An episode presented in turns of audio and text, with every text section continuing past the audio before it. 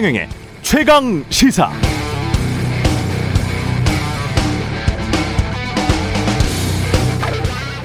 네, 종부세에 대해서 왜 이렇게 말이 많을까?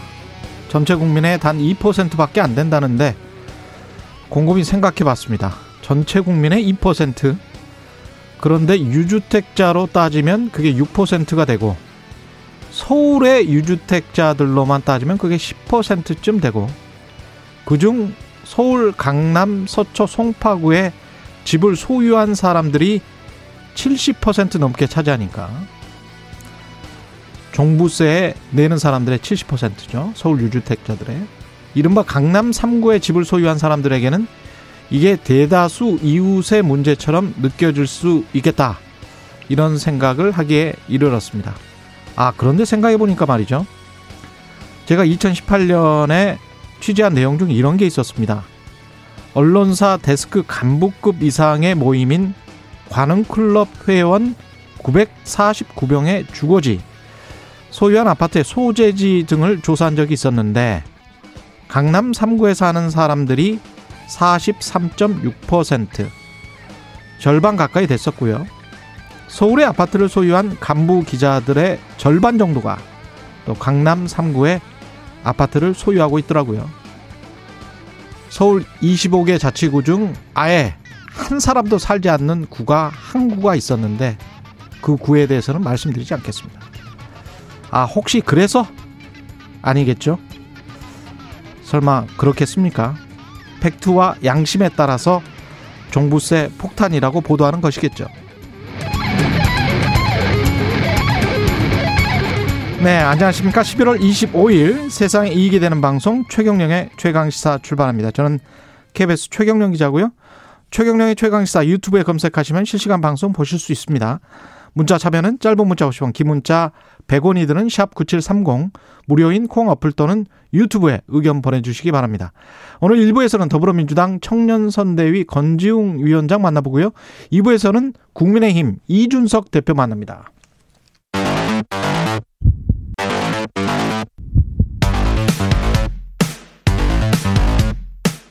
오늘 아침 가장 뜨거운 뉴스 뉴스 언박싱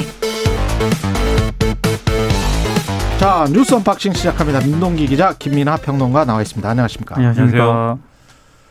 서울 25개 자치구 중 아무도 살지 않는 구 관음클럽 회원 아무도 살지 않는 구가 한 명 한 구가 있고요. 두 명 정도가 사는 구가 한 두 구가 더 있습니다. 제가 살고 있는 완전 구도 이제 해당이 될 것 같은데.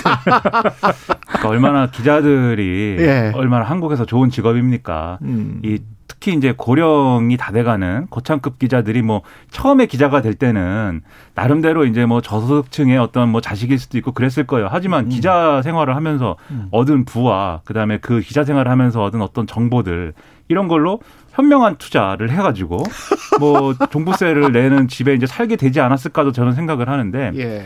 근데 그런 어떤 보도의 보도도 이제 그런 자기의 계급적인 어떤 상황, 처지에 따라서 갈리는 보도의 어떤 논조가 있다면 그건 문제지만 또 이런 생각도 듭니다. 어쨌든 세금이라는 게 전반적으로 집값이 올라가지고 이제 오르는 측면에 대해서 사람들이 어떤 어떤 종류의 반감을 갖고 있는 건또 사실인데 저 같은 사람들은 세금을 더 올려야 되고 더 내야 된다고 생각하는 사람이에요. 그렇지만 이거에 대해서 사람들이 동의할 수 있게 만드는 정치는 또 따로 있는 것이다. 음. 그래서 세금을 더 내야 되는 것에 대한 당위 그리고 이 세금을 내면 이게 꼭 종부세뿐만 아니라 재산세도 같이 오르고 뭐 여러 가지가 오른다고 하니 음. 이런 걸 내면 우리 사회가 그것을 어떻게 어, 이 소화해야 되는 것이고 그것을 어떤 방식으로 또 공유해야 되는 것인지에 대해서 계속해서 정치와 정부가 다 설명해주고 그것을 동의를 얻어내고 이런 과정들이 있어야 되는데 지금 그런 것들이 언론도 그렇고 정치도 그렇고 다소 이제 비어 있는 듯한 느낌이 있어요. 그래서 음. 그걸 계속해서 채워가는 게 필요하고 그래서 최경영의 최강시사 중요하다. 네.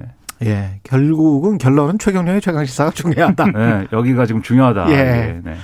아니 저는 이렇게 물질이 인간의 정신을 바로 어 지배한다. 이거는 유물론적이고 공산주의적이기 철학적으로 때문에. 네. 저는 받아들이지는 않아요. 이 생각을 받아들이지는 않고 그 부자라도 뭐 충분히 다른 생각을 할 수 있죠. 다른 생각을 할 수 있는데 이런 측면이 있는 것 같습니다. 그러니까 기자들이 자가용을 타기 시작 했던 90년대 초반부터 어떤 패턴의 기사 패턴이 변하고 대중교통에 관한 그 관심도가 떨어지고 오히려 유류세 인하에 관한 관심도가 올라갔거든요. 그리고 유류세 인하할 때는 아무도 반대하지 않아요. 가만 곰곰이 한번 봐보세요. 네. 유류세 인하할 때는 아무도 반대하지 않습니다. 근데 대중교통의 확충이랄지 그 지하철에서 아주 낑겨서 우리가 살고 있지 않습니까? 네. 그걸 어떻게든 늘려야 된다는 그런 보도나 또는 대중교통 요금의 인하나 이런 것들과 관련해서는 어떤 게 있었는지 누군가 그 얘기를 하더라고요. 음. 그 지하철과 버스를 이용해서 출퇴근을 하는 사람이 보는 대한민국과 예. 자가용을 타고 출퇴근하는 사람이 보는 대한민국 그리고 다르죠. 자전거를 타고 이용, 이용하는 다릅니다. 사람들이 보는 대한민국의 예. 풍경은 정말 다를 수밖에 없다. 그러니까 제가 대중교통과 자전거를 이용하는 사람이 보는 제가 볼 때는 다 뒤 집어 엎어야 됩니다 도시를 네. 도시의 구조를 다 바꿔야 돼요. 이거 안 됩니다. 네. 벤츠를 타고 출퇴근하는 사람의 자동차와 그렇죠. 그렇지 않은 자동차를 타고 네. 다니는 사람이 보는 대한민국 풍경도 다르다고 합니다. 그러니까 스스로라도 한번 여러 관점을 가질 수 있도록 노력을 해야 될 것 같습니다. 우리가 위중증 환자 수가 역대 최고치를 기록했고 아 단계적 일상 회복의 적신호가 켜졌습니다. 그 적신호 켜진 신호가 몇, 몇 가지가 있는데요. 일단 신규 확진자 수가 4천 명을 넘어섰습니다. 그리고 위중증 환자도 586명으로 역대 가장 많은 수를 기록을 했고요. 그리고 지금 병상 가동률 있지 않습니까? 이것도 지금 높아지면서 병상 배정 기다리는 대기 환자가 연일 700명 안팎에 이르고 있는 그런 상황입니다. 그러다 보니까 김부겸 국무총리가 어제 방역 상황이 예상보다 심각하다. 수도권만 놓고 보면 언제라도 비상계획 발동을 검토해야 하는 급박한 상황이다 이렇게 얘기를 했거든요. 그 일상 회복 그 지원위원회가 있는데요. 어제 4차 회의를 열었습니다. 그래서 몇 가지 방안들을 지금 논의를 하고 있고 오늘 전체 회의를 통해서 이걸 뭐 결정을 한다고 하는데요. 이를테면 식당 카페에도 방역 패스를 도입하고요. 그리고 청소년도 방역 패스 적용 대상에 포함시키는 방안을 논의를 하고 있습니다. 그리고 백신 효과 유지 기간을 고려해서 방역 패스 유효 기간을 아예 뭐 설정을 한다거나 지금 미접종자를 대상으로 추가적인 사적 모임 인원 제한이 있지 않습니까? 예. 수도권 같은 경우에는 사적 모임 인원을 10명으로 지금 제한을 하는데 식당하고 카페를 만약에 이용할 경우에는 미접종자를 최대 4명까지만 지금 허용을 하고 있거든요. 이걸 더 줄이는 방안까지 검토를 하고 있습니다. 그러니까 지금 이제 전문가들이 하는 얘기가 이미 지금 시행하고 있는 어떤 여러 가지 대책들이나 이런 걸 종합을 해보면 어, 이 비상 계획을 발동한 것과 하지 않은 것의 차이가 결국은 거리두기를 강화하는 거 외에는 그러니까 영업 시간 제한이라든가 이거 외에는 지금 차이가 크지 않다. 결국은 이제 그 영업 시간 제한을 하는 것이 핵심인데 이게 감당 가능하냐가 이제 지금 쟁점인 것 같아요. 근데 그 만약에 이제 영업 시간 제한을 하고 그다음에 지금 말씀하신 대로 사적 모임 인원에 대해서 더 제한을 하면 자영업자들이 감당할 수 없는 상황이 또 오기 때문에 이게 좀 여론으로서 볼 때는 감당 가능한 상황이 아니다라는 고민이 지금 있을 것 같은데 어쨌든 전반적으로 이 확진자가 늘어나는 것 자체는 감당할 수 있지만 지금 말씀하신 대로 의료 체계 지금 부담이 실질적으로 되고 있는 게 문제거든요. 그래서 이제 병상 확보도 더 적극적으로 해야 되고 그렇기 때문에 지금 이 자영업자들의 부담을 줄 수도 있는 그러한 이제 행정 조치를 또 해야 되는 상황까지 온 건데 이것에 대한 대책은 빨리 필요하고 해야 되겠지만 결국은 이제 우리가 단계적 일상회복으로 가는 그런 과정에서 다소 상황을 그게 뭐 이유가 어떻든지 간에 정부가 낙관적으로 본 측면이 있다라는 생각이 들어요. 왜냐하면 이게 결국은 병상 확보가 더 미리 더 빨리빨리 이제 됐으면은 이러한 폭을 더 줄일 수가 있었을 것 같은데 지난번에 이제 한 지난주 지난주까지만 해도 방역 당국의 어떤 설명이나 정부의 설명은 어 지금 병상이 어느 정도 여유가 있고 뭐 감당 가능하고 아직은 이제 비상 계획을 뭐 본격적으로 발동을 논의할 단계는 아니다라는 거였거든요. 그런 점에서는 다소 아쉬운 부분이고 좀 대응책을 빨리 마련해야 되는 상황입니다. 예. 국민의힘 이야기 넘어갈까요? 국민의힘 선대위는 김종인 전 위원장 없이 총괄 선대위원장 없이 개문 발차 그냥 버스 출발합니다. 오늘 일단 그 음. 주요 본부장들 있지 않습니까? 그 인선을 발표한다라고 하고요. 총괄 선대위원장을 맡을 것으로 예상이 됐던 김종인 전 위원장 같은 경우에는 일단은 합류하지 않기로 했습니다. 그러니까 어제 윤석열 후보하고 김종인 전 위원장이 서울 중구 한 음식점에서 회동을 가졌거든요. 예. 근데 별다른 수확을 얻지는 못했던 것 같습니다. 그리고 윤석열 후보 얘기는 김 전 위원장이 시간을 더 갖겠다 이렇게 얘기를 했다고 전했는데요. 어제 국민의힘이 굉장히 바쁘긴 했습니다만 결국에는 언론들의 분석을 보면은요. 김병준 상임선대위원장 인선 이걸 음. 어떻게 정리를 할 것인가 여기로 모아지는 것 같습니다. 그러니까 이미 그 김병준 상임선대위원장에 대해서 김종인 전 위원장이 그건 아니다라고 얘기를 했는데 어. 윤석열 후보가 밀어붙였다라고 하는 게 이제 대략적인 언론 보도 내용이거든요. 음. 그러니까 지금 이 인선 자체를 다시 되돌릴 수는 없으니까 음. 김병준 상임선대위원장의 역할을 일정 부분 조정하는 것으로 좀 갈등 해결을 봉합시켜야 된다라는 그런 얘기가 좀 나오고 있는 것 같은데 직함은 그대로 두고 예, 역할을 예. 좀 조정하는 식으로 가야 이게 두 사람 간의 갈등이 봉합되지 않겠느냐. 이준석 대표도 어제 그 라디오 인터뷰에서 약간 그런 취지로 얘기를 했거든요. 근데 문제는 그거를 윤석열 후보가 받을 것인가. 그리고 김종인 전 위원장도 그걸 수락을 할 것인가 여기에 있는 것 같습니다.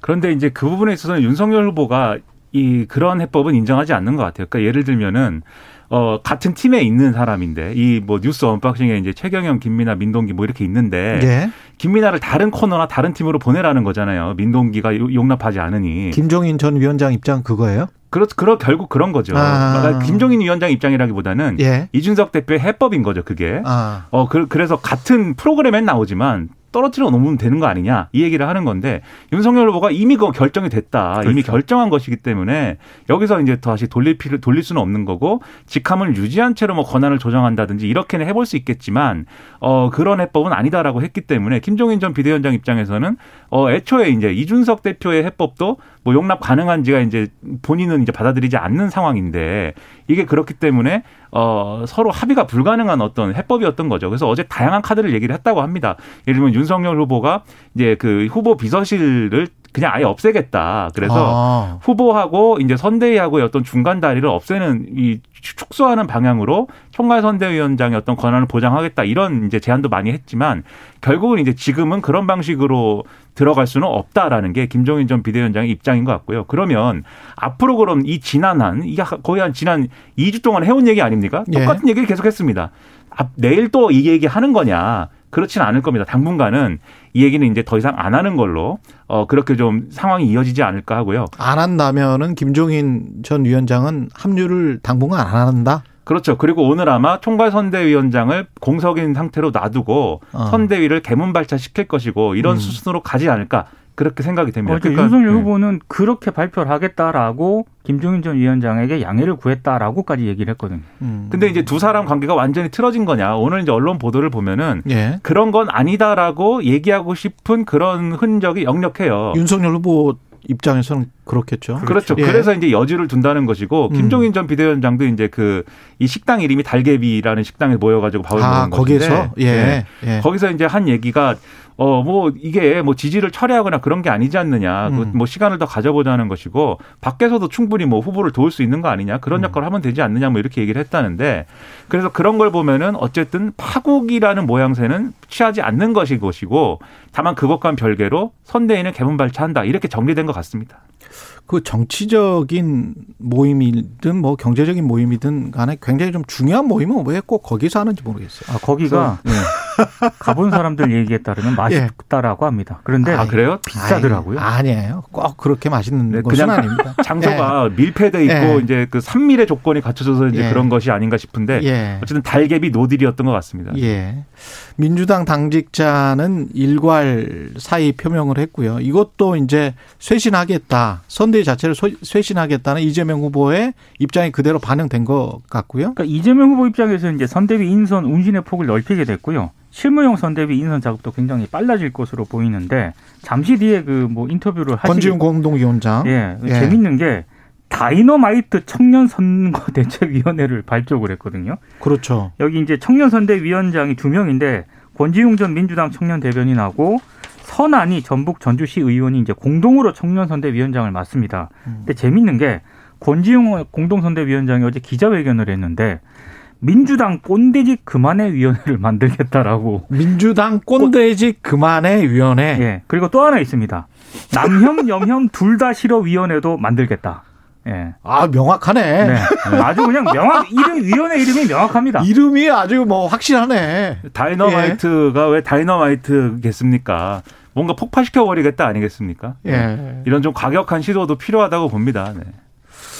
그래요. 아, 근데 뭐 실질적으로 어떤 권한이 주어지고 어떤 역할을 하는지 어떤 일을 하는지에 따라서 또 국민들은 평가할 거기 그렇죠. 때문에 그렇죠. 네. 전반적으로, 이미지만 네. 보고 또 평가하지 마십시오. 그렇습니다. 전반적으로 지금의 민주당이 변화한다 이것을 보여줄 수가 있어야 돼요. 그래서 이제 예. 당직자들의 총 사퇴를 하고 뭐 이런 게 중요한 건데 음. 그러면 이재명 후보가 아무래도 자기와 편한 사람들을 아무래도 요직에 앉힐 가능성이 높아 보이고요. 근데 그렇죠. 그렇게 지금 말씀하신 대로 예. 그냥 이재명이 민주당을 장악했다 이걸로 끝나는 게 아니라 이재명 민주당 두 이제 후보와 당 조직이 다 변화를 보여준다. 지금까지의 민주당이 아니다. 이걸 보여줘야 되는데 음. 근데 어제 조금 우려가 되는 대목이 있었습니다. 이게 그 모여가지고 회의를 했는데 이재명 후보가 사죄의 큰절을 갑자기 했거든요.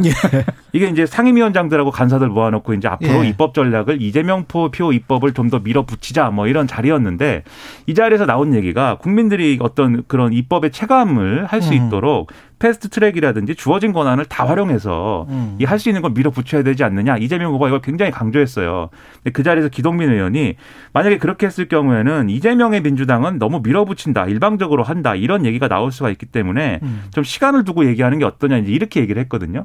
그렇죠. 이게 만약에 모든 국민 그리고 어 모두 심지어 국민의힘도 동의할 수 있는 어떤 가치를 가진 그런 정책인데 음. 야당이 정말 정파적으로만 판단해 갖고 발목을 잡고 있는 그런 게 있다라고 하면 음. 밀어붙여도 국민들이 양해를 할 겁니다. 그렇겠죠. 그런데 정파적으로 분명히 판단이 갈릴 수 있는 사안인데 여당이 다수 의석이라는 이유만으로 밀어붙였다라는 것은 또 싸움 나겠죠. 그렇죠. 지금까지의 민주당하고 비슷한 거 아니야? 이렇게 생각할 수가 있기 그리고, 때문에 음. 이거는 잘 판단, 신중하게 판단해야 될. 문제라고 예. 봅니다. 구체적인 사안에 따라서 그렇죠. 예. 그리고 또 하나 이제 계속 나오는 얘기가 별동대 조직이 필요하다는 얘기가 계속 나오고 있거든요. 예. 민주당 안팎에서 계속 나오고 있는데 일종의 그 2017년 대선 때 문재인 후보 광흥창 팀 있지 광장팀 않습니까? 같은 근데 지금 그거와 관련해서는 약간 전망이 좀 엇갈리는 것 같아요.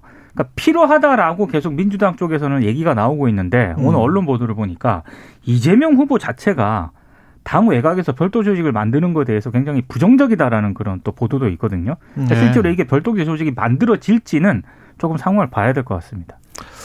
알겠습니다. 윤석열 그 후보의 처가 회사 그 양평에 그 아파트 지은 거죠, 이게. 네. 이 개발 부담금 관련해서 영원이었어요. 양평군청이 원래 내놨던 것이. 이게 이제 그 양평군 공흥지구인데요. 예. 지난 10년간 경기도 양평군에서 이 공동주택 건설 사업 가운데 이 여기만 개발 부담금을 내지 않은 것으로 확인이 됐습니다. 음. 그러니까 이거 자체가 굉장히 좀 이상한 그런 상황인데 양평군이 나중에 이 같은 사실을 확인을 하고요. 공흥지구에 개발 부담금 1억 8천만 원을 지난 18일에 부과를 했거든요. 예. 양평군의 입장은 이거 단순 실수다 이런 입장인데 근데 뭐 한겨레라든가 강북구 더불어민주당 의원실에 따르면은 이거 좀 의도적으로 조금 이런 거 아니냐라는 의혹을 제기하고 있습니다. 아, 특히 이제 양평군이 뒤늦게 개발금을 부과한 것이 과거 이제 그이 장모 최모 씨하고 부인 김건희 씨가 대표이사 등기사로 재직했던 가족회사가 있거든요. ESIND라고 있는데 이 ESIND 쪽에 기부 체납금을 10억 가까이 높게 산정을 했기 때문에 이 개발급 부담금을 이제 이렇게 지금 영원으로 된 거 아니냐라는 그런 의혹인데 양평 군이 좀 이상한 대목이 하나 있긴 합니다. 지난 2016년 11월에 이 공흥지구에 17억 정도의 개발 부담금을 부과를 했거든요. 음. 그런데 윤석열 후보의 장모 최 씨가 여러 차례 이의 신청을 했고 그래서 결국 최종 부과액이 영원으로 결정이 됐습니다. 예. 이것도 굉장히 이상한데 아, 지금 양평군 이 강두권 민주당 의원이 제기한 의혹을 보면은요 개발 부담금의 부과라든가 징수 권한 책임은 아무래도 양평 군수에게 있는 거 아니겠습니까? 그렇죠. 근데 당시 양평 군수가 김선교 국민의힘 국회의원이었다라고 주장을 하고 있고요. 현재 음. 김선교 의원은 윤석열 캠프에 들어가 있습니다. 그래서 특혜 아니었느냐라는 의혹이 핵심입니다.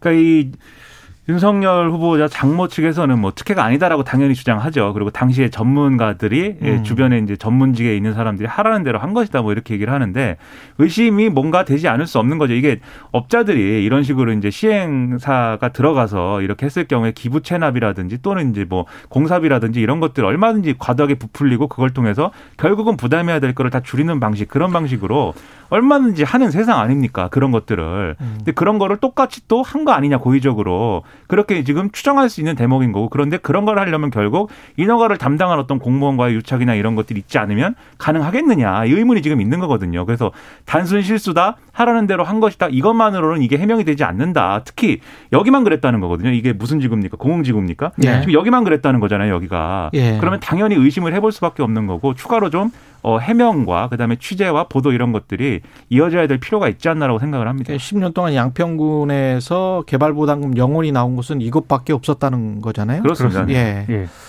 알겠습니다. 뉴스 언박싱 민동기 기자 김민아 평론가였습니다. 고맙습니다. 고맙습니다. KBS 1라디오 최경영의 최강시사 듣고 계신 지금 시각은 7시 40분입니다. 오늘 하루 이슈의 중심. 당신의 아침을 책임지는 직격 인터뷰.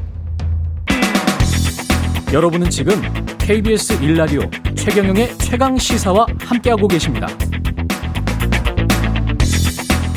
네, 쇄신 작업에 돌입한 민주당 선대위 첫 번째 인선안 발표했는데요. 다이너마이트 청년 선대위 이름이 이렇습니다. 어떤 활동을 준비 중일까요? 민주당 아 별로 좋아하지 않는 2030 세대의 마음을 다시 얻고 민주당 체질 개선에 마중물이 될 수 있을 지 권지웅 공, 공동선대위원장과 이야기 나눠보겠습니다. 안녕하세요. 네, 안녕하세요.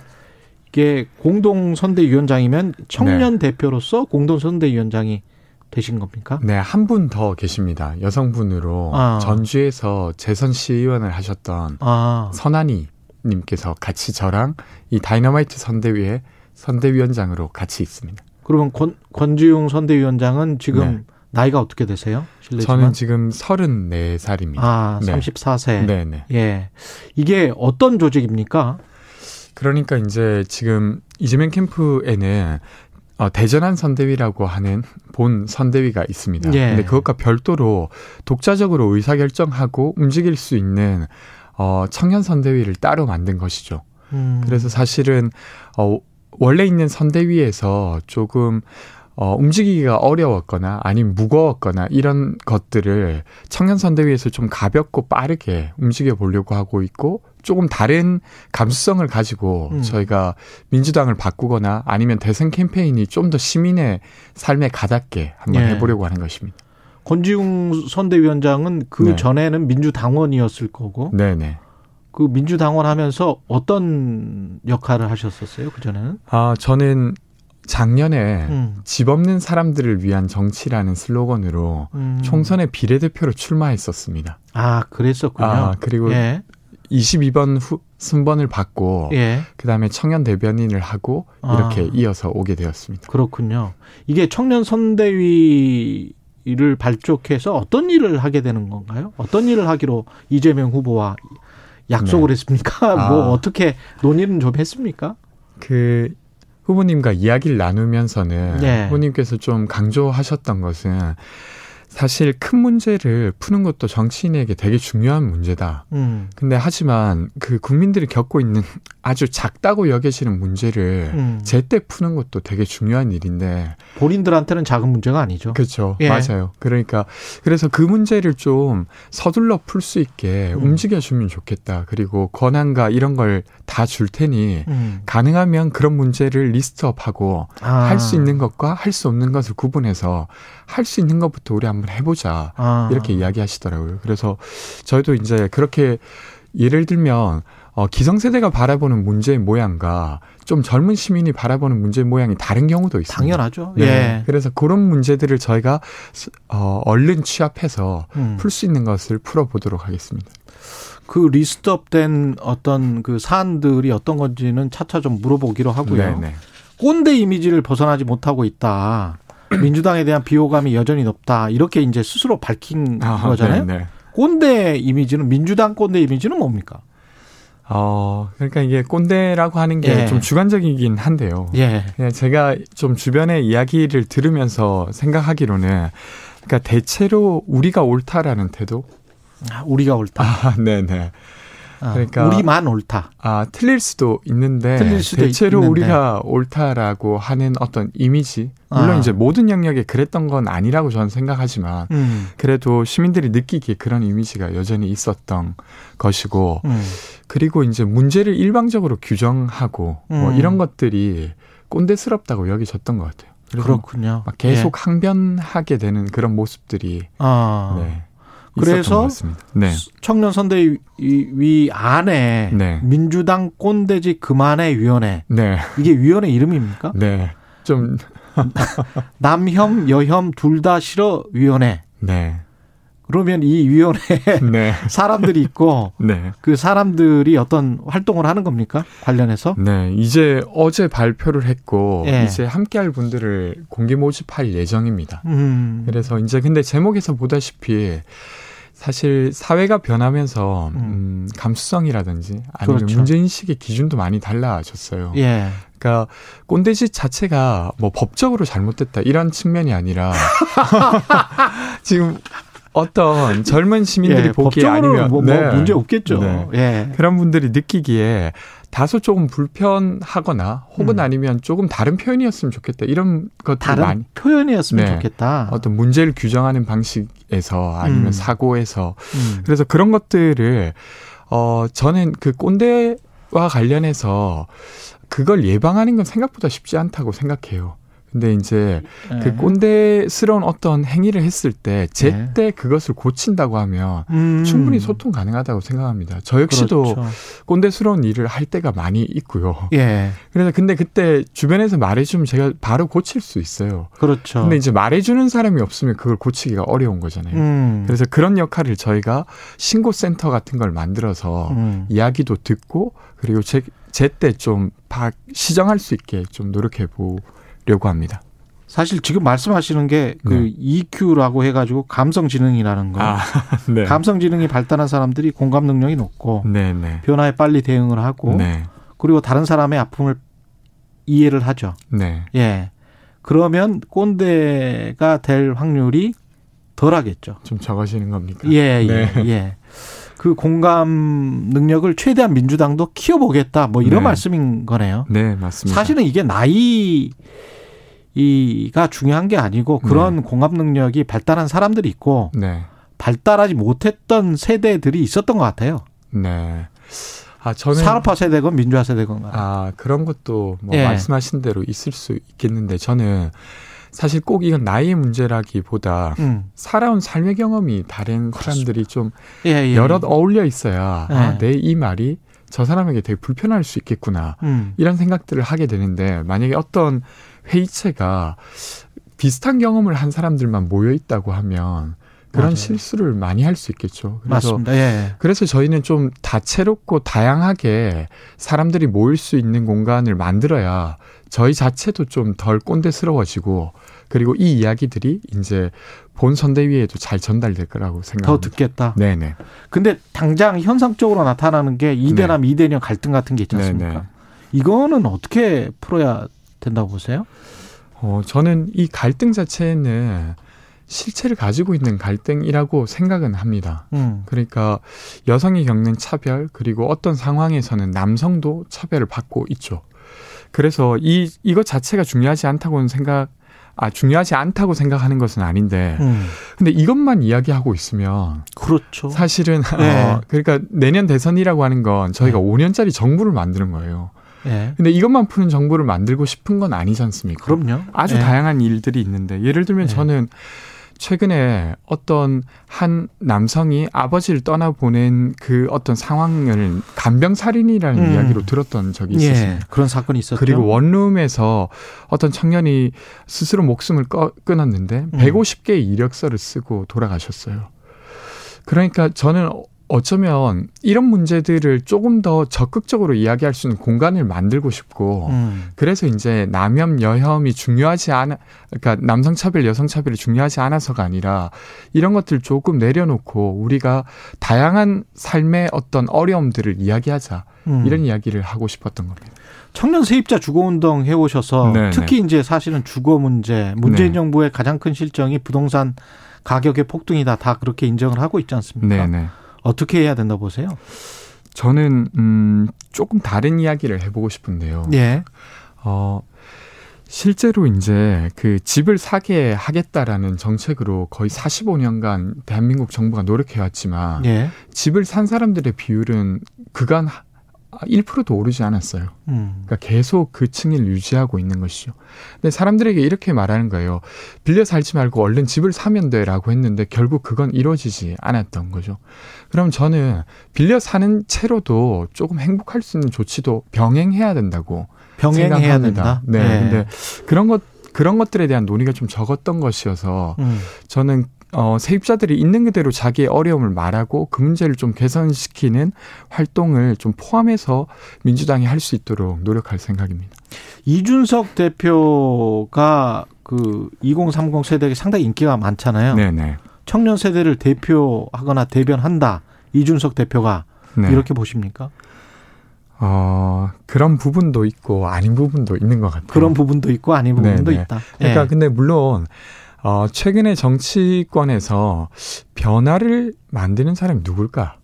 라고 음. 했을 때 거의 가장 처음으로 떠오른 사람이었던 건 맞는 것 같습니다. 예. 근데 그 바- 시민들이 바라는 변화의 방향은 아주 다 다양했을 텐데 음. 어 정말로 이제 젊은 시민들이 겪고 있는 아까 이야기해 주셨던 주거 문제나 아니면 취업 문제나 아니면 최근에 코로나가 발생하면서 경력의 격차, 교육의 격차 이런 문제를 대변하려고 노력하는가에 있어서는 좀 물음표가 있는 것 같습니다.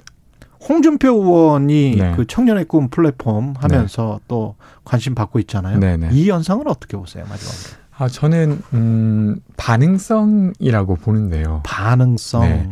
되든 안 되든 대답을 하는 것이 사실 정치에서는 아주 중요한 일이지 않습니까? 아. 네. 근데 저는 이 면은 이재명 후보랑도 좀 맞닿아 있다고 생각합니다. 음. 저는 이재명 후보를 주변 분들이 이야기하실 때 그래도 이재명 후보는 희망 고문 안 하지 않아? 이런 이야기. 음. 그러니까 그건 되는 건 된다고 말하고 예. 안 되는 건 지금은 어렵다고 말하는 이런 모습이 저는 홍준표 후보의 예를 들면 어떤 좀 곤란한 질문에는 대답 불가라든지 음. 이건 하겠다 못하겠다 이렇게 대답했던 이런 식의 반응성과 조금 맞닿아 있다고 생각하는데 요것이 지금 청년들에게 조금 어, 어떤 호응을 만들어내고 있는 거 아닌가 싶습니다. 민주당 청년 선대 입장에서 다가오는 대선 네. 시대 정신은 뭐가 될 것 같아요? 저는 음, 변했으면 좋겠다라고 하는 게 이 한국 사회 지금의 시대 정신인 것 같아요. 변했으면 좋겠다. 네, 그러니까 저는 2017년의 시대 정신은 좋은 사람이 우리의 대통령이 됐으면 좋겠다가 시대 정신이었던 것 같아요. 알겠습니다. 네, 오늘 말씀 감사하고요. 권지웅 더불어민주당 청년 선대위원장이었습니다. 고맙습니다. 네, 고맙습니다. 0045님, 근데 오늘날의 대한민국을 만든 주인공은 꼰대들 아닌가요? 라는 말씀도 해주셨고요. 유튜브에서 KT주님, 꼰대짓 그만의 위원회. 이름도 요즘 청년들 답네요. 이런 말씀 하셨습니다. KBS 1라디오 최경영의 최강시사 1부는 여기까지고요. 잠시 후 2부에서는 국민의힘 이준석 대표 만납니다.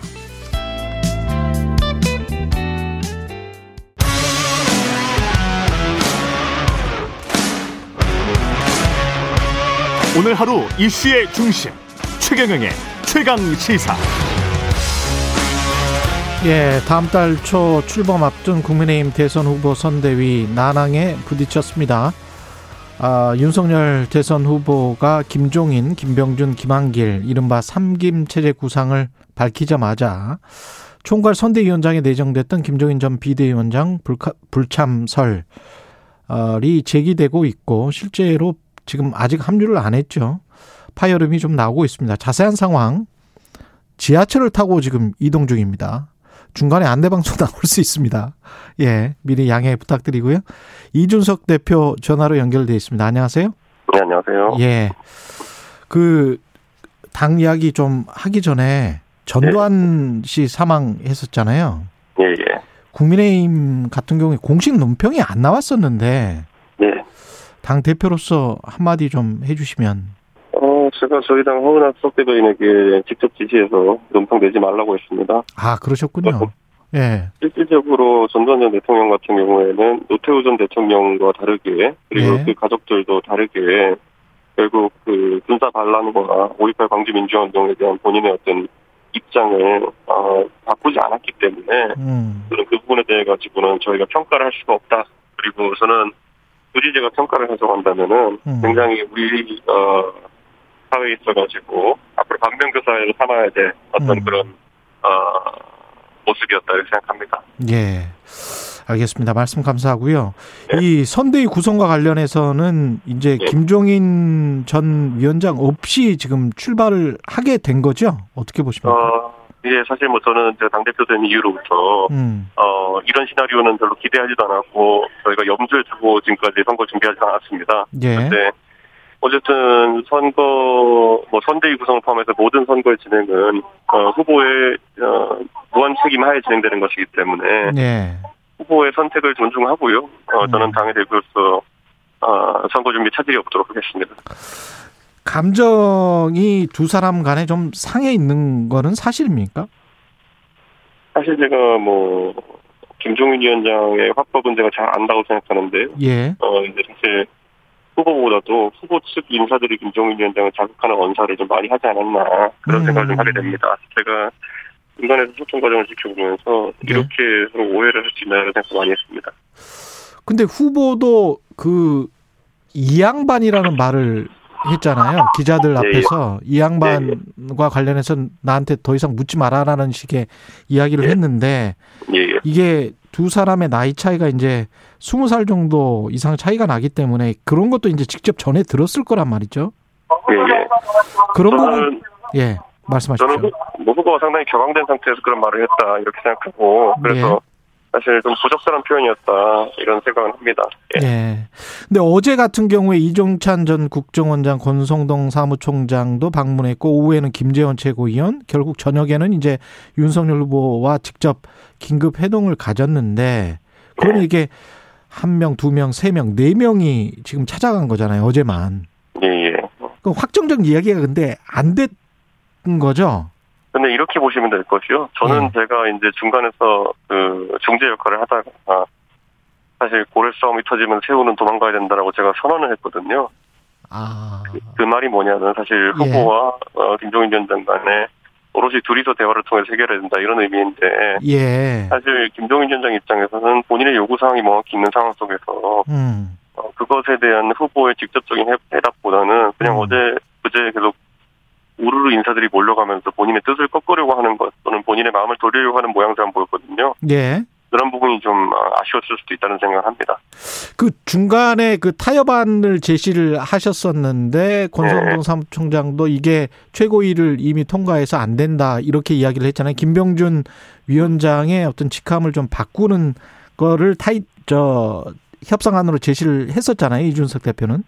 예, 예. 저는 그래서 이제 후보도 당연히 본의가 떨어지면 안 되고 그리고 예. 김종인 위원장이 요구사항이 많은 게 아니었습니다. 그래서 요구사항이 딱 하나이기 때문에 음. 김종인 위원장 입장에서는 그거 정도는 아, 받아들여질 수 있지 않냐 그런 생각을 가지고 있었던 것 같고 저는 사실 그래서 이제 김병준 위원장도 어 어치에 있어가지고 음. 본인이 개선상에서 상임선대위원장 맡는 것이 좀 어, 부담스러우면은 뭐 음. 특위라든지 다른 역할을 할 수 있지 않느냐 이런 관측이 나왔었는데 그렇죠. 그게 안 되었던 것 같습니다. 그러면 김종인 위원장은 요구하는 게 딱 하나, 딱 하나라는 게 김병준 상임 공도 상임 위원장은 안 된다. 선대위 위원장은 안 된다. 이겁니까? 그렇게 사람을 꼭 집어서 이야기하기보다는 예. 본인이 이제 선대위 운영하는 데 있어가지고 음. 어, 그 여러 가지 이제 지방 방송이 나오지 않는 그러니까 결국 의사 결정을 신속하게 할 수 있는 형태의 선대위 구성해야 된다 이런 거거든요. 예. 저는 그 부분은 선대위 운영의 효율성에 가지고 어, 당연히 저희가 볼수 있는 부분이었다 이렇게 생각하고 다만 후보의 의지가 좀 강했기 때문에 이거는 좀 안타깝게 됐습니다. 그러면 총괄 지금 현재 체제로 만약에 김종인 위원장이 받, 받는다면 네. 받는다면 지금 말씀하신 대로 지방 방송 아유 지금 지하철 안내 방송이 지금 나고 예. 예. 예. 그 지방 방송이 이 나올 수밖에 없는 겁니까? 총괄 선대위원장, 상임 선대위원장 뭐 이렇게 쭉 간다면? 그 선대위라고 하는 거는요. 예. 결국엔 굉장히 많은 의사결정을 해야 됩니다. 음. 근데 그 과정 중에서 사실 김종인 위원장이 거의 선대위 전문가 아닙니까? 예. 근데 본인이 지금까지 어떤 선대위를 참여했어도 개선이 바로 선 곳에서는 좋은 결과가 나왔고 개선에 혼동이 있는 곳에서는 본인도 많은 부침을 겪었던 걸 알고 있는 거거든요. 예. 저는 뭐 본인이 그런 경험적으로 파악한 것이기 때문에 저는 이번에도 그런 리스크를 줄이는 것이 옳다 이런 생각을 합니다. 그러면 역으로 혹시 김병준 상임 선대위원장이 네. 그, 아, 그, 모든 어떤 국민의힘의 전체적인 이익을 위해서 네. 전, 정권 교체라는 명분을 위해서 내가 뭐, 직을 내려놓겠다. 그래서 김종인 위원장 들어오시라. 뭐, 이렇게 할 가능성은 없습니까? 혹시? 저는 그런 부분은 전혀 뭐 듣거나 검토해보지 않았고요. 예. 저는 오히려 후보에게도 음, 만약 김종인 위원장을 모시지 못하는 상황이면은 음. 그 김병준 위원장을 포함해서 다른 인사를 총괄선대위원장으로 세워도 좋다. 예. 다만 이제 개선은 명확하게 세워야 되는 것이 아니냐라는 제 의사를 전달한 적이 있습니다. 그렇기 예. 때문에 모르겠습니다. 김종인 위원장 없이 만약에 저희가 예기치 않은 그런 상황이지만 선대위를 구성해야 된다고 하면은 음. 저는 뭐 다른 총괄 선대위원장을 세울 수도 있다 이런 생각합니다. 아, 다른 총괄 선대위원장을 세울 수도 있다. 하지만 개선은 명확해야 됩니다. 선대위에서. 아, 그렇군요. 예, 예. 그러면 그게 선거에 도움이 안 될 수도 있잖아요. 뭐 저는 하여튼간 일하는 과정에 있어가지고 저도 네. 당 조직을 지휘해야 되고 그리고 어 다른 어떤 선대위 인사들과 같이 일해야 되는데 아, 지휘 계통에 혼란이 있는 것은 굉장히 위험합니다. 어떤 상황에서도 예. 아, 그렇군요. 지금 상황은 그러면 다른 총괄 선대위원장도 염두에 두는 겁니까? 당 내에서? 당장 뭐 후보와 상의를 해봐야겠지만은 예. 만약에 이제 이- 그 총괄 선대위원장 없이 이제 선대위가 출범하게 되면은 음, 저와 김병준 위원장도 사실 공동 상임 선대위원장이 되는 거 아니겠습니까? 예. 그렇기 때문에 저는 그러면은 김병준 위원장에게 어, 상당한 부분의 영역을 만들어주고 예. 또 공정 주도권을 발휘하도록 그런 그 조정을 할 겁니다 제가. 예. 아, 주로 그래서 이번에는 또 홍보 쪽, 미디어 쪽 이쪽의 본부장을 또 따로 역할을 예. 맡, 맡으신 거 아니에요?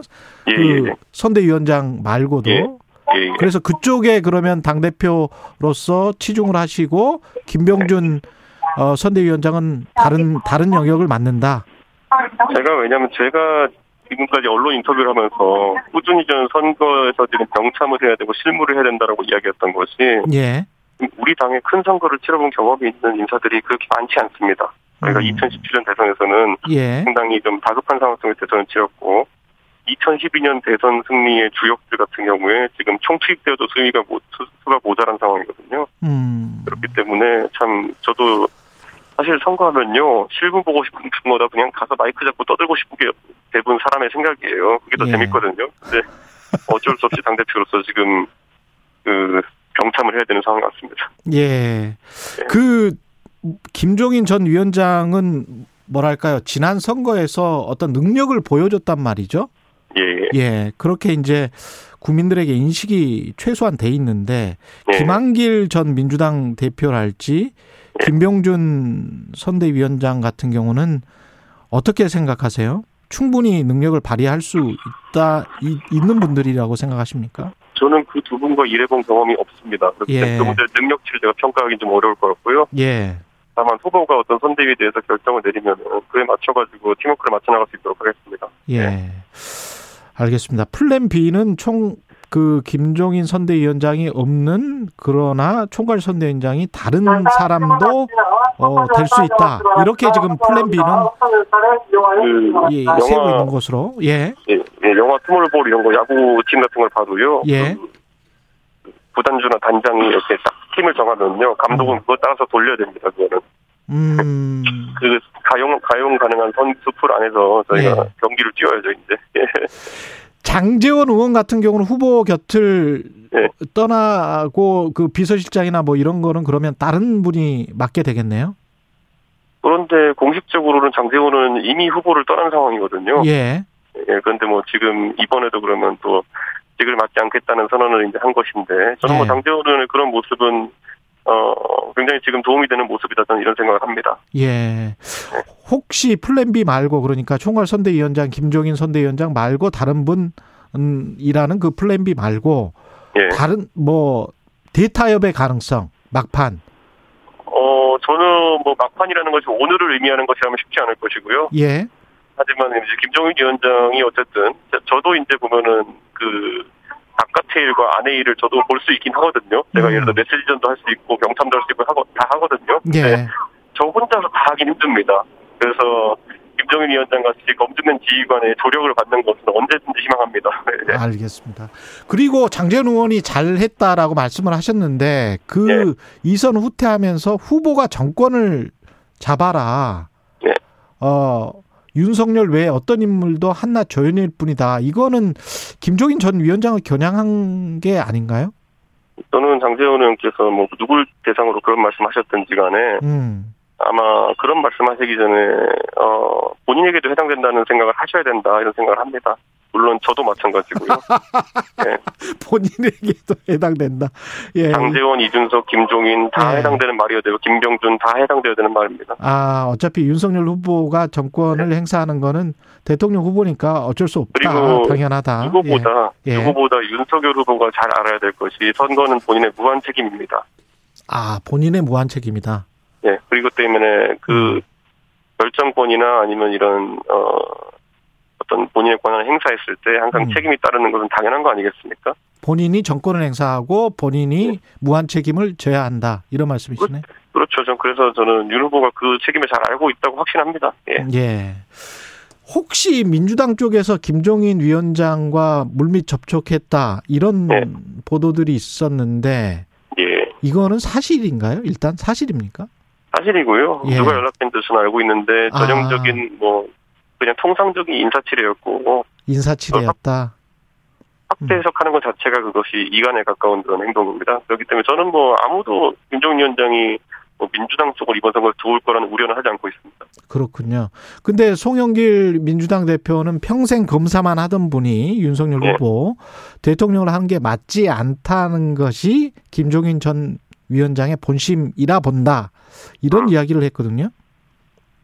김종인 위원장 저한테도 한 10년 전쯤부터 의회 경험이 없는 지도자가 국가를 이끌면은 의회를 무시하는 경향성이 나타날 수도 있다라는 말씀 몇 번 하셨거든요. 아, 예, 근데 그거는 굳이 따지자면 이재명 후보도 마찬가지입니다.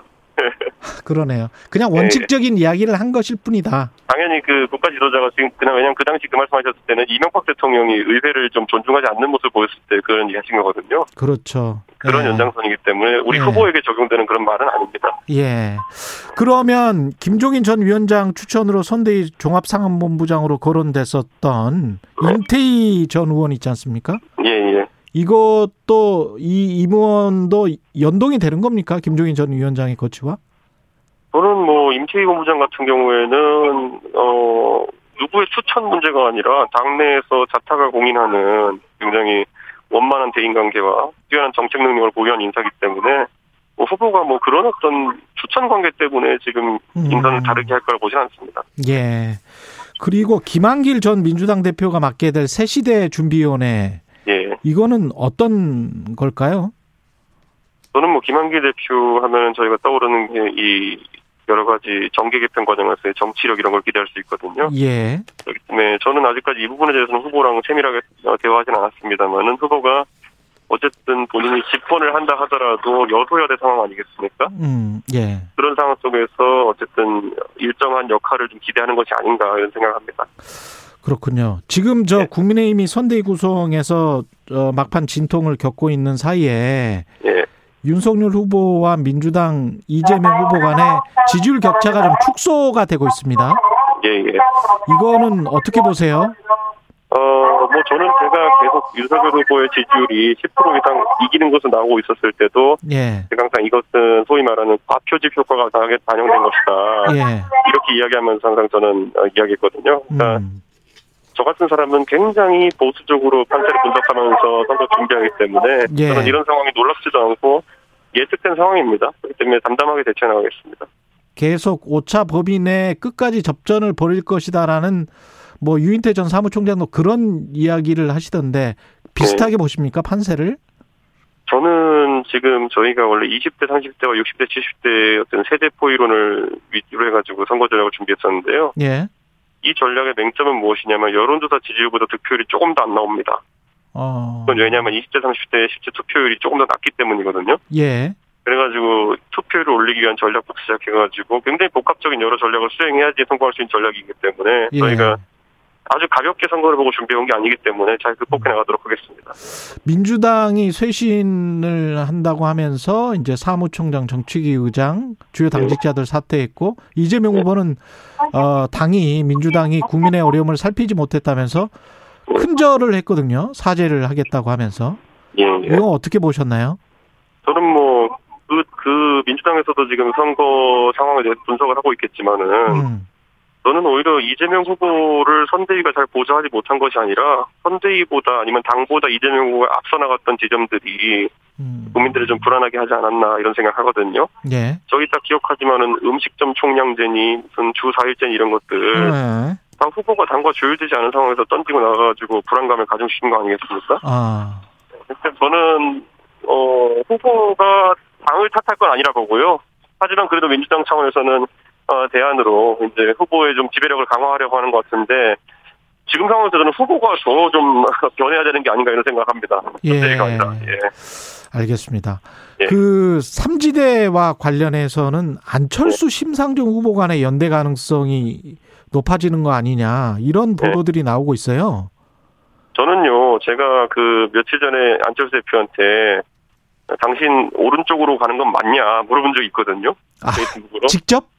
아니요, 페이스북으로 물어본 아, 적이 있어요. 페이스북으로? 제가. 예, 네. 예, 예. 이렇게 우회전 하는 건 맞긴 한 맞냐, 또 네. 이러다 좌회전 하는 거 아니냐 이랬는데 예. 지금 와서 안철수 대표가 심상정 그 후보와 어, 어떤 연대를 한다 그러면은 예.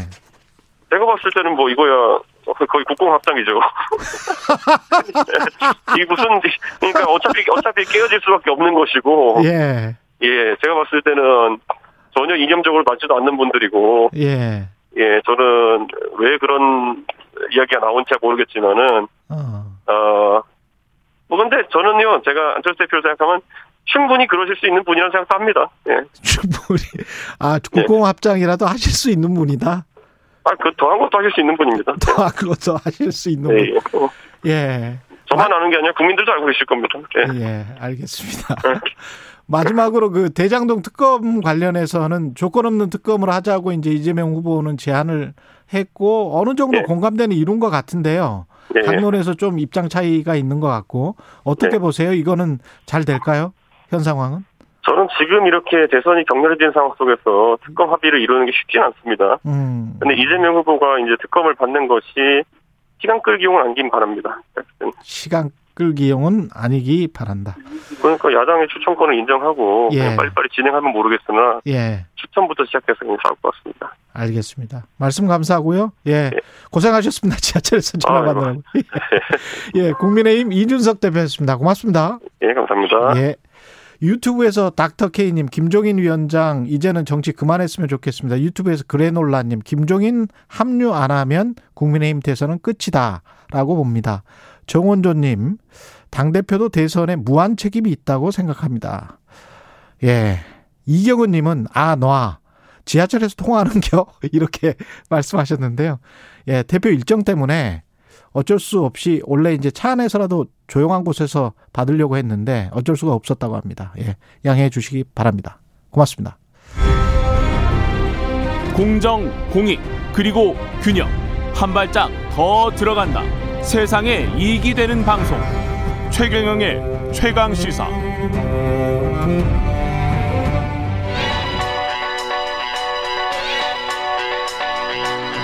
최강 시사.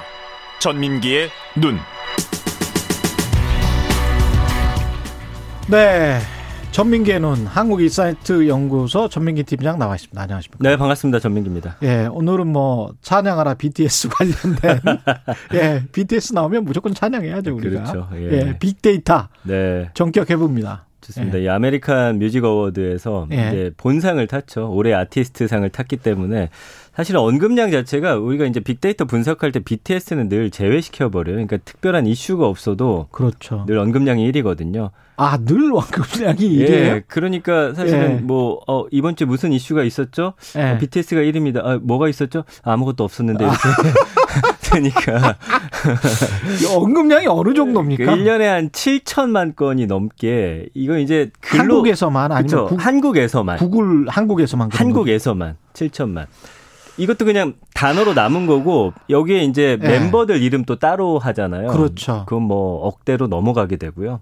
와. 검색량 하면은 이건 뭐 더 말할 것도 없고요. 예. 근데 안 그래도 많은데 7천만 건인데 이게 또 작년 동기 대비 11.92% 증가 매년 증가하고 있거든요. 대단하군요. 네, 어마어마합니다. 예. 그래서 음. 아메리칸 뮤직 어워드는 이번에 지난해에도 타지 않았었나요? 근데 이제 본상이 아니었어요. 본상이 아니었나? 예, 그때는? 메인 이번에는 예. 거의 대상급인 걸 타버린 거고요. 음. 그 이제 연관어랑 감성어도 쭉 보면은 이제 그 멤버들 이름이 쭉 나오고요. 예. 이제 재밌는 키워드가 방탄밤이라는 게 있어요. 방탄밤? 예. 이게 뭐냐면요. 그 유튜브에 이 멤버들의 일상적인 모습들, 편안한 모습들을 올리는데 어. 이걸 이제 이렇게 표현을 해요. 그래서 해시태그라든지 아니면 유튜브에서 방탄밤 치면은 이제 예. 어, 멤버들의 이제 모습들이 쭉 나오고요.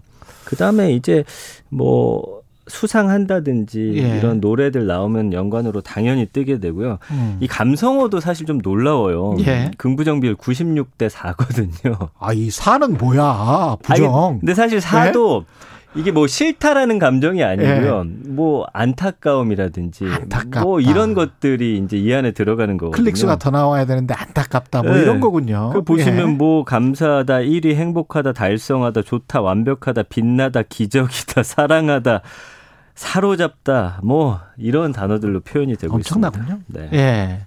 이게 전 세계적인 인기를 확인할 수 있는 데이터가 좀 따로 있습니까? 구글 트렌드로 제가 이제 비교를 해봤어요. 이거는 검색량인데 이제 얼마가 검색됐냐는 알 수 없지만 이제 비교치를 볼 수가 있어요. 전 세계. 올해 이제 아메리카 뮤직 어워드의 아티스트 후보들 다른 후보들하고 음. 좀 비교를 해봤어요. 그래서 뭐 아리아나 그랜데, 테일러 스위프트, 올리비아 로드리고 드레이크인데 와, 이게 세계적인 뮤지션들입니다. 예. 이 그래프 뭐 여러분들 음. 보실 수 없겠지만 100이 가장 많이 검색이 된 거거든요. 그렇죠. 이게 이제 BTS가 차지하고 있는데 음. 일단 기본적으로 두 배 이상 평균으로 내면 이 네 사람보다 한 네배에서 많게는 다섯 배까지 차이가 나요. 예. 검색량 자체가.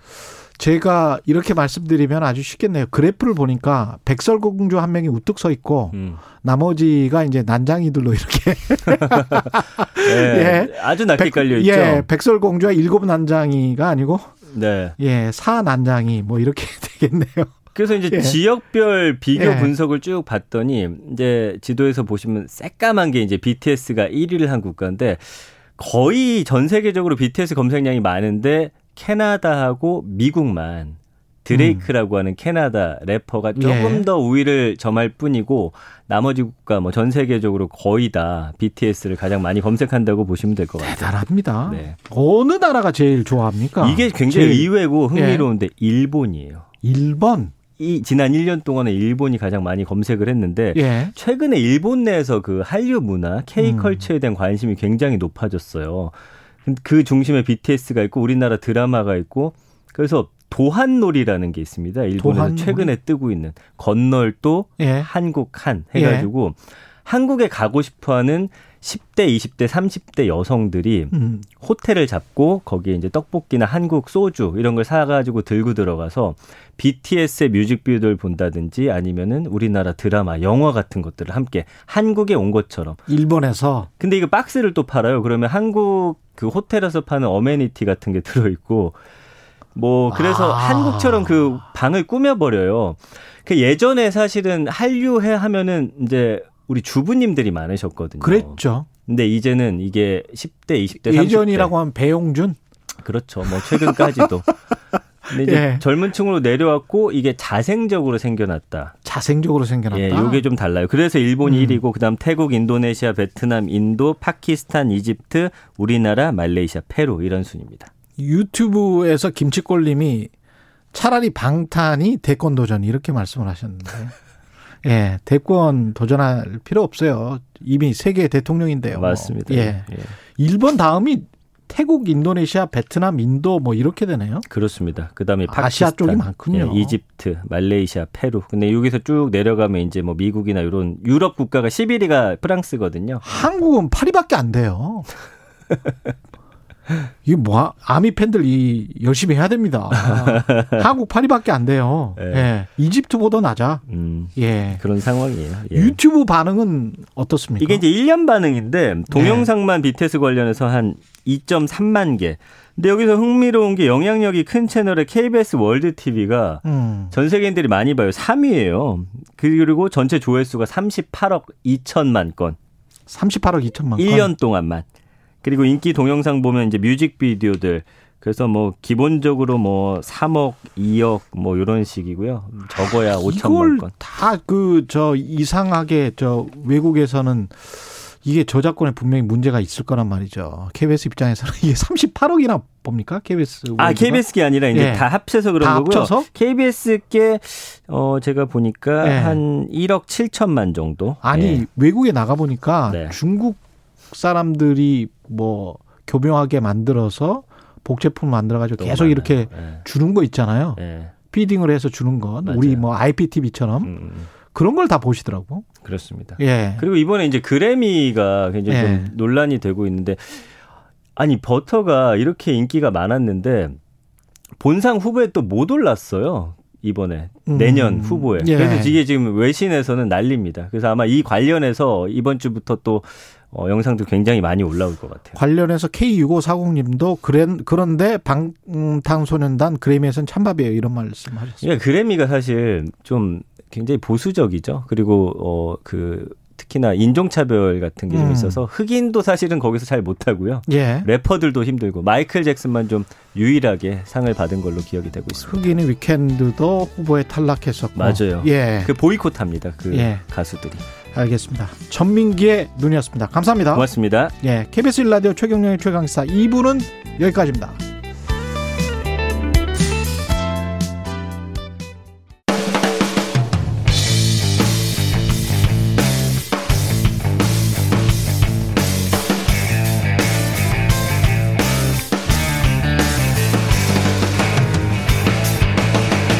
최경영의 최강 시사.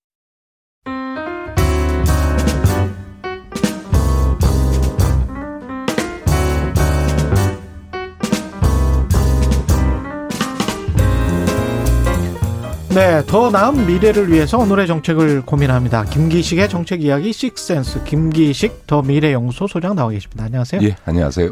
예, 종합부동산세 요맘때쯤 되면 그 늘 논란이었는데 올해는 네. 뭐더 심한 것 같습니다. 어떻게 보세요?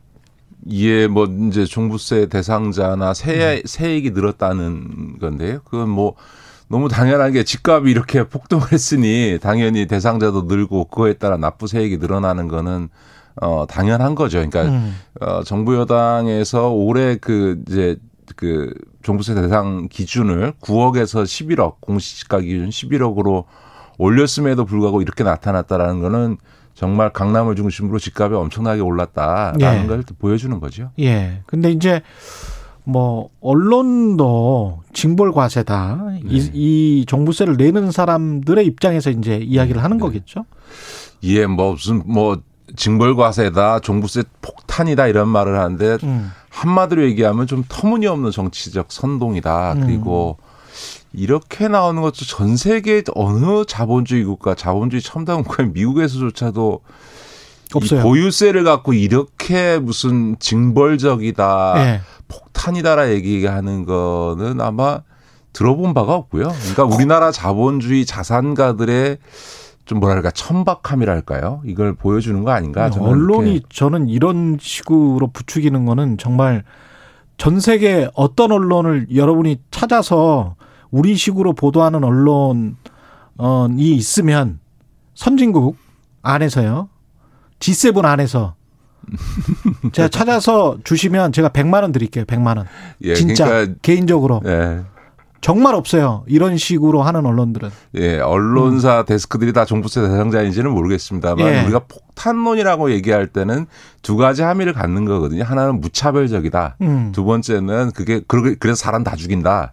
이런 건데 이제 두 가지 양, 양적 직접 측면에서 다 아닌 거죠. 예를 들어서 무차별적이냐 전혀 아니죠. 국민들의 98%는 종부세와 전혀 무관하고 불과 2%도 안 되는 사람들. 그 중에서도 종부세를 내는 사람들의 80%는 지금 다주택자 등 이거든요. 그러니까 그런 점에서 이게 무슨 무차별적인 폭탄이다라고 하는 거는 터무니없는 얘기고요. 또 한편에서 과연 이게 그렇게 징벌적 살인적이냐라고 하는 점에서 그 다주택자야 강남에 뭐 수십억짜리 주택 몇 개씩 갖고 있는 사람들은 논할 필요도 없고 일가구 일주택인 어, 사람들의 경우에 강남에서 20억이 넘는 아파트를 가지고 있어도 종부세 내는 게 불과 한 70만 원 정도밖에 안 되거든요. 예. 저 제가 여- 지난 여름에 이 방송에 나와서 그, 그 중형 자동차 소나타 세금 내는 거하고 비교해 봐라 이런 그렇죠. 말씀을 제가 드렸는데 이번에 민주당 송영길 대표도 그 말씀을 이호승 정책실장도 예, 예. 똑같은 이야기 똑같은 얘기 하시는데요.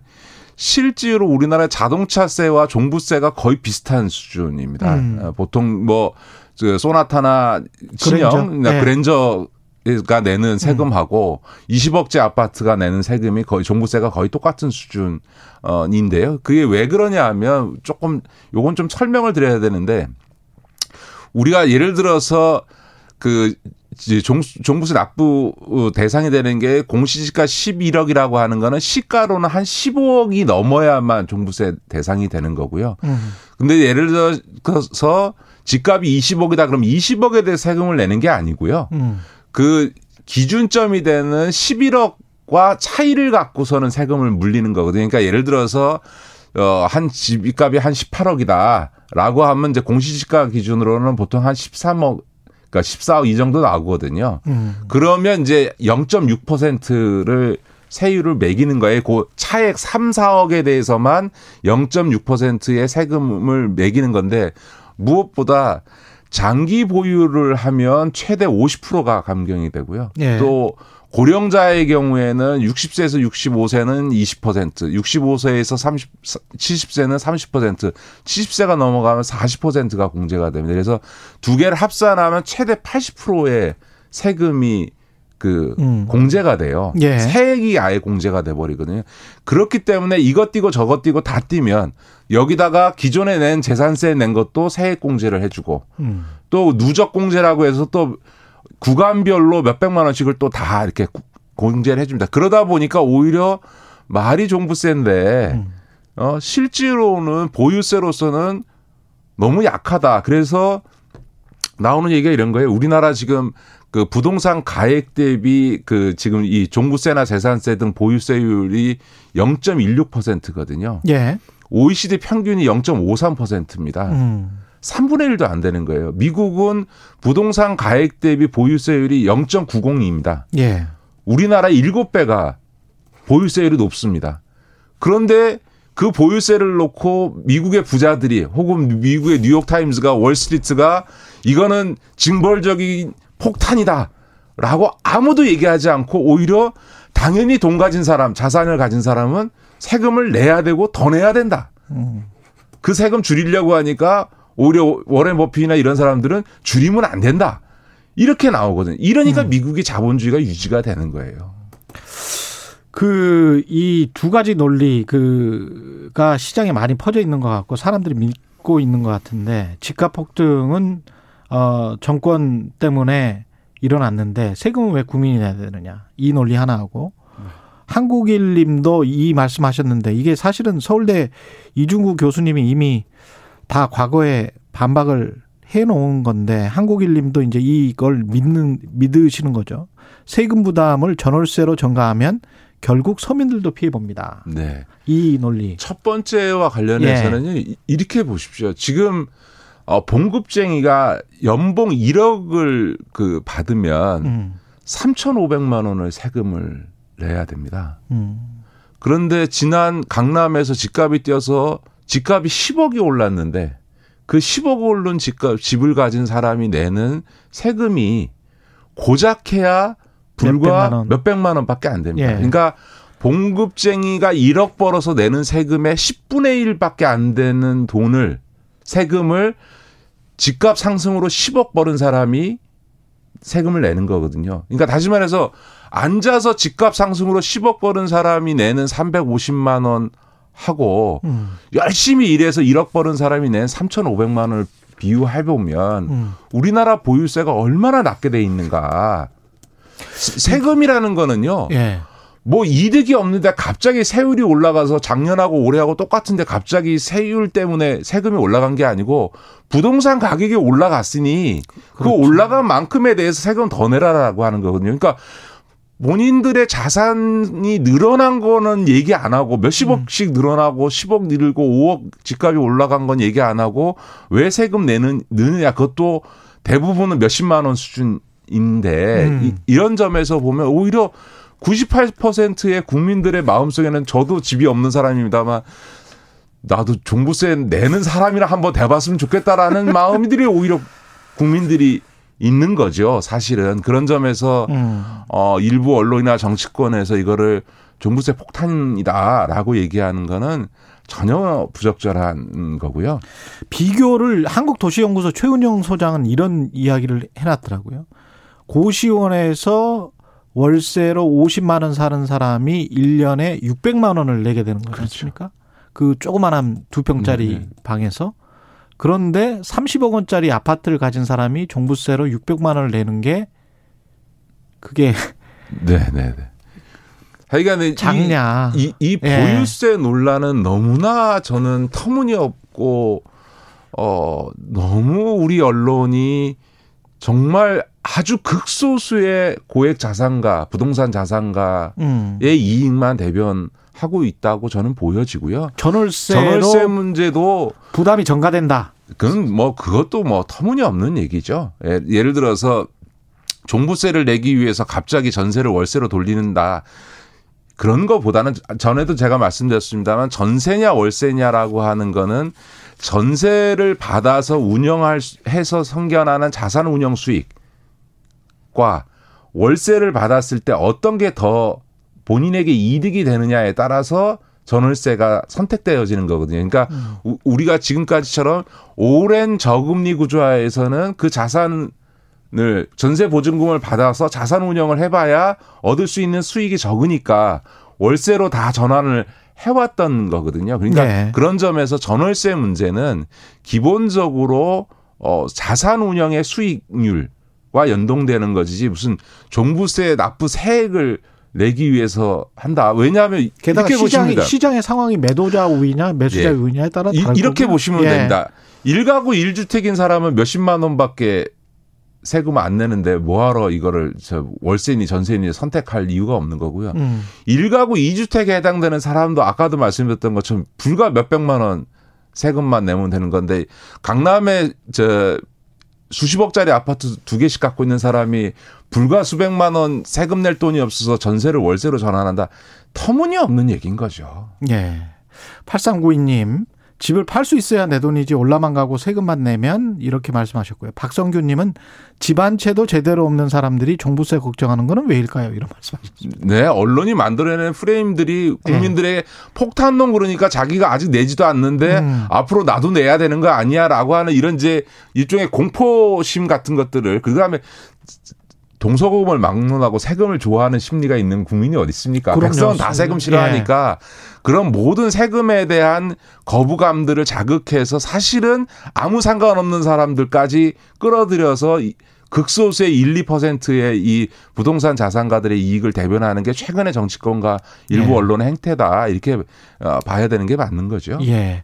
금리 이야기를 좀 해야 될 것 같은데요. 오늘 한국은행 금통위가 기준금리 인상 여부를 결정하는데 올릴 것 같다. 이런 전망이 높은 것 같습니다. 예, 저희가 계속 그 코로나 기간 동안 계속 0.55%의 기준금리를 유지해 오다가 지난 8월 달에 0, 0.25로 올려서 0.75가 되는데 아마 올해 그거를 다시 0.25로 올려서 1% 기준금리까지 올리지 않을까 그런 음. 예상이 들고 아마 내년에도 단계적으로 0.25%씩 한 한두 번은 더 추가로 금리를 인상을 하지 않을까 싶습니다.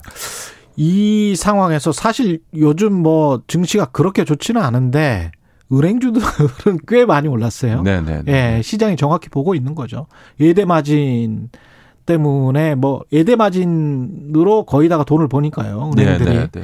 근데 이제 예금 금리가 오르면 대출 금리가 먼저 오르고 예금 금리는 나중에 이제 조금씩 조금 오르죠. 조금씩 오르고 그 네, 시간 네. 차이를 이용해서 은행들이 폭리를 취한다 이런 비판은 뭐 오랫동안 예, 있어왔는데 맞습니다. 그 예. 사실은 코로나 19 기간 작년 올해 2년 동안 경제의 주름살이 굉장히 깊었는데도 불구하고 은행들은 사상 최대 실적을 냈거든요. 왜냐하면 그렇죠. 사람들이 어려우니까 더 대출을 많이 받- 가져가고 음. 대출이 많아지면 은행의 수익이 늘어나니까 그럼에도 불구하고 금리가 오를 때는 대출 금리는 빨리빨리 올리고 저 예금 금리는 별로 안 올려서 예대 마진 취하고 금리가 내릴 때는 대출 금리는 늦게 내리고 내- 내려, 내려서 여전히 또 이익을 취하고 이런 그렇죠. 금리 변동기 때마다 은행들이 예대 마진을 극대화하면서 폭리를 취한다는 비판은 늘 제기돼 어, 왔고요.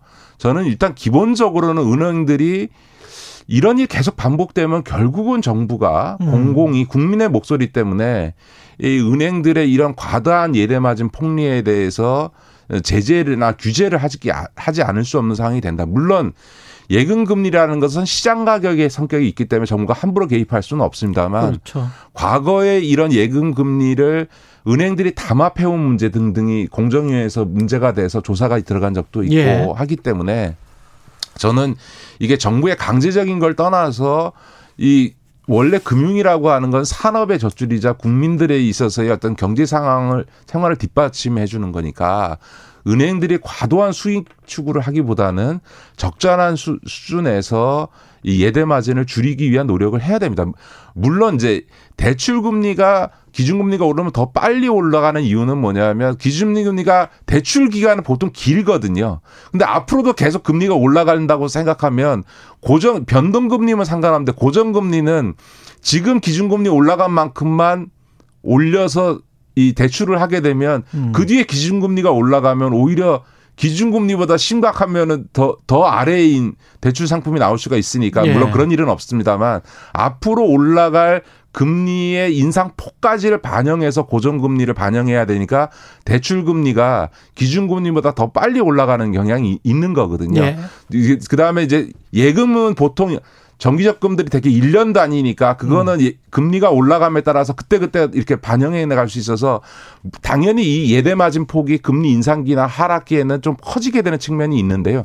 그럼에도 불구하고 우리가 이런 기간을 한두 해 겪은 게 아니기 그렇죠. 때문에 은행이 음. 스스로 적절하게 이 예대 마진 폭을 조절해 줄 필요가 있고 음. 정부가 그렇게 행정 지도 할 필요 있다 이렇게 봅니다.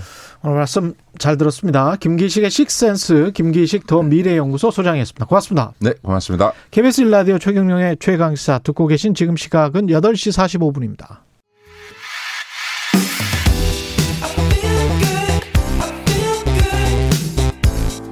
세상에 이익이 되는 방송 최경영의 최강 시사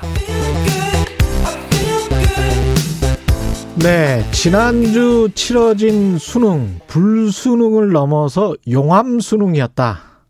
정말 어려웠다. 국어 영역과 영어 영역 출제된 지문 뭐 인터넷에 막 돌아다니던데요. 한번 풀어보십시오. 예.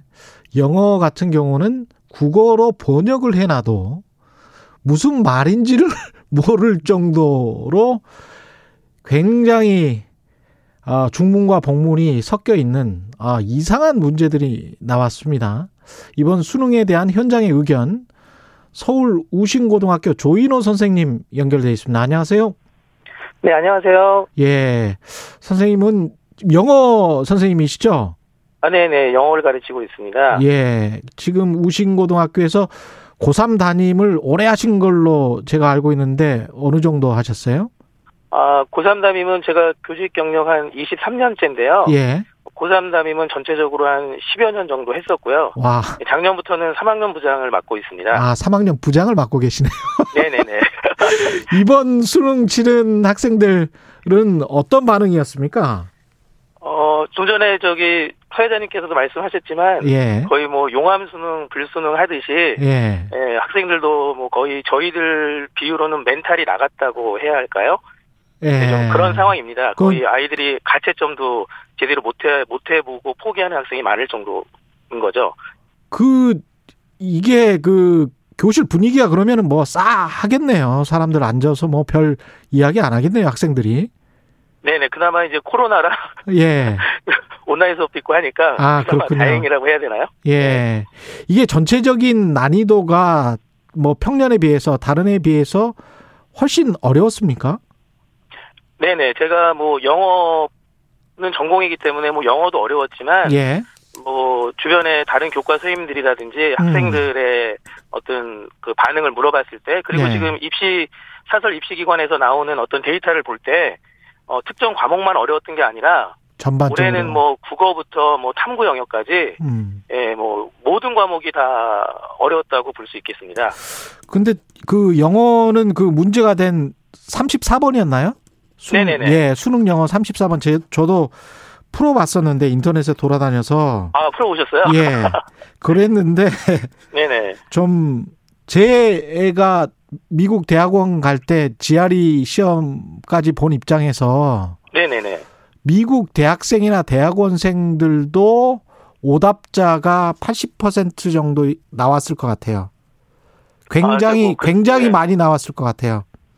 네네. 저도 인터넷 댓글 같은 거랑 기사를 찾아보니까 예. 어, 원어민들 같은 경우는 뭐 3번을 선택한 경우가 많다는 이야기도 있더라고요. 예.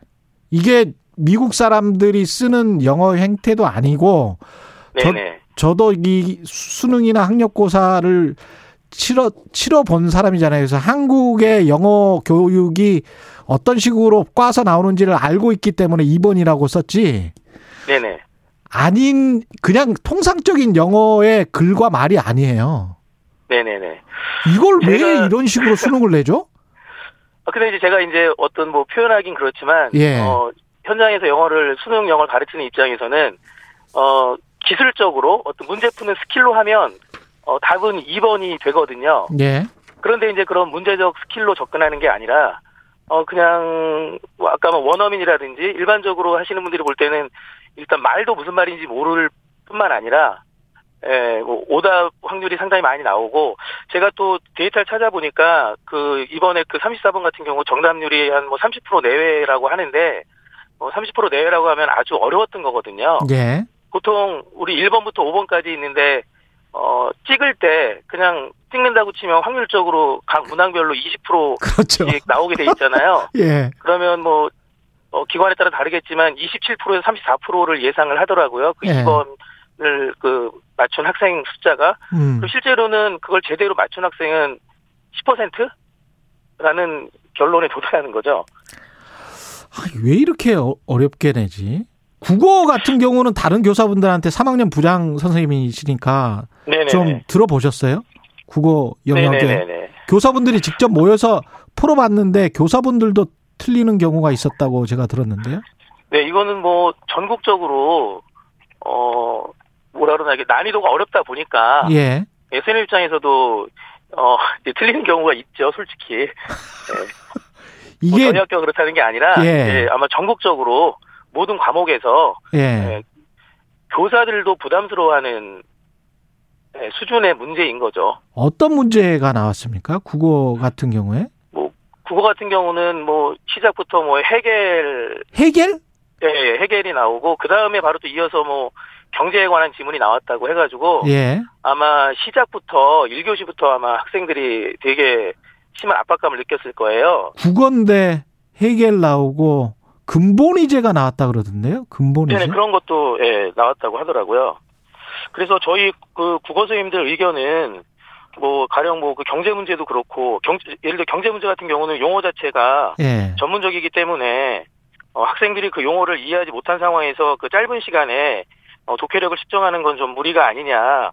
근데 뭐 무- 물론 뭐 평가원이나 어, 출제 측에서는 뭐 학생들 독서량을 늘려라 하지만 사실 이게 현실적으로는 어 쉽지 않은 부분이거든요. 그래서 정상적인 교육 과정을 좀 넘어서 출제된 게 아닌가. 네, 그리고 해결의 변증법 관련 문제도 어 이게 뭐 저희 예. 그 저희 학교 선생님 중에 예. 이 수능 출제를 뭐 이렇게 뭐라 그러죠 수능 수- 수능 출제. 참가했던 선생님도 계신데 예, 예. 예, 이런 분들도 이게 무슨 뭐 법학 적성 시험 리트라고 하나요? 예. 네 그런 거랑 뭐 비슷하다는 말씀을 하시고요. 어 그리고 이게 어, 좀 전에 말씀드렸지만 고등학교 교육과정 수준을 뛰어넘어서 오히려 이게 물론 뭐 변별력을 높이기 위해서 출제했다고 하지만 음. 어, 현장 교사들이 느낄 때는 이게 반대로 어, 사교육을 유발하는 요인이 되는 게 아닌가 이제 그런 걱정을 좀 하고 계시죠. 수학 같은 경우도 굉장히 어려웠다고 하고 근데 문이과가 통합이 되면서 문과 학생들은 이게 너무 어려우니까 최저 등급도 네네. 못 맞추는 그런 일이 허다하다고 하는데요. 네네네 맞습니다. 그런 상황이군요. 예. 그 9월 모평에서 예. 그 수학 1등급 받은 학생들 중에 보통 이제 각 등급 1등급은 4%거든요. 예. 그러니까 수학 1등급 받은 전국 단위 4% 학생들 중에 어 미적 선택자가 75%고 기하 선택자가 7.6%여가지고 어 우리 보통 이야기할 때 이과 이과형 아이들이 거의 80%가 넘는 거죠. 83%가 어 이과생이고 어 확통을 선택한 문과 보통 우리 문과라고 하죠. 학통 선택한 학생은 16%밖에 안 돼요. 예. 근데 이나 이것도 그나마 나아진 건데 6월 모평에서는 이 문과생이 4.3%였거든요. 그럼 한번 상상을 해보시면 100명이 있는데 100명 중에 4명이 1등급인데 그 4명 중에 문과생과 이과생을 실질적으로 구분해 보면 문과생은 한 명도 안 된다는 얘기거든요. 아. 그러면 전반적으로 수학에서 1, 2, 3등급 받는 문과생이 상당히 불리하죠. 작년까지는 문과끼리 경쟁을 했는데 예. 올해 문이과 통합하니까. 어, 그런데 현실적으로 지금 어, 고려대학교랑 연세대학교 같은 경우에 어, 최저 등급이라는 게 있어요. 그 학교장 추천이나 연세대학교 활동 우수형 같은 경우. 그런데 어떤 일들이 있냐면 고려대랑 연세대 같은 경우는 어, 인문계가 오히려 어, 국수탐 합쳐가지고 3합 5예요. 음. 고려대학교 같은 경우. 근데 자연계는 3합 6이죠. 예. 현실적으로 인문계가 훨씬 불리한데 그 아, 등급이 안 나오는데 예. 그 최저 등급은 인문계가 더 맞추기 어려운 현실이죠. 뭐 저희들 예상으로는 아마 이번에 수능 결과 나오면 음. 어뭐 각 대학에 물론 뭐 고려대나 연세대학교까지는 그런 일이 안 벌어지겠지만 중위권 다음 학교들의 최저 등급 있는 학교는 아마 최저 등급 미달한 학생이 많이 나오지 않을까 예, 그런 예상을 좀. 하고 있습니다. 이렇게 어렵게 출제를 하는 이유도 궁금하지만 이- 이렇게 하- 해버리면 부작용 네네. 아까 사교육 시장만 팽창할 우려 있다. 뭐가 문제가 될까요? 계속 좀 말씀을 해주십시오. 어, 일단은 이 수능 수능을 예. 이- 일부에서 그런 얘기 많이 하세요. 제 예. 친구들도 그런 이야기를 하는데 음. 어, 어렵고 변별력이 많으면 좋은 게 아니냐 음. 이런 이야기를 하는데 예. 가령 제가 어, 최경영 기자님한테 그런 질문을 해드, 려 볼게요. 예. 아 시간이 조금 예. 아, 네네. 사법고시를 30초. 준비한 친구하고 저하고 같이 봤는데 예. 점수가 비슷하게 나오면 너무 어려워서 아. 네, 그러면 그게 과연 변별력이 아니군요. 변별. 변별 어렵다는 게 변별력이 아니거든요. 그러네요. 네네.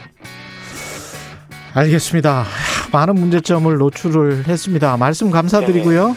좀 더. 듣고 싶은데 시간이 아쉽습니다. 지금까지 우신고등학교 조인호 선생님이었습니다. 고맙습니다. 네, 감사합니다. 11월 25일 목요일 KBS 일라디오 최경령의 최강시사 오늘은 여기까지였습니다. 고맙습니다.